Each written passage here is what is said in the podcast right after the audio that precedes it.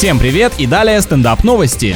Житель Украины спрятался в туалете медицинской лаборатории, дождался закрытия учреждения и обокрал кассу примерно на 300 долларов, но затем он не смог выбраться наружу и сам вызвал полицию. В целом мог дальше сидеть в уборной до утра и спокойно выйти, а вообще странный выбор цели. Это что, месть за очень дорогие анализы и результаты, которые его не устроили? Удивленные правоохранители приехали на вызов и арестовали вора-неудачника. Теперь его ожидает приговор за попытку совершения преступления. А оперативникам полагается грамота и приз за самое комедийное задержание в истории отдела. В Москве возле одного арт-пространства появился первый питьевой фонтанчик для собак. Там же разместили и три станции с биоразлагаемыми пакетами для выгуливания. Теперь и питомцы на территории культурного кластера смогут утолить жажду не прекрасного, конечно, но хоть какую-то, а также не будут оставлять незапланированных инсталляций. С вами был Андрей Фролов. Больше новостей на energyfm.ru.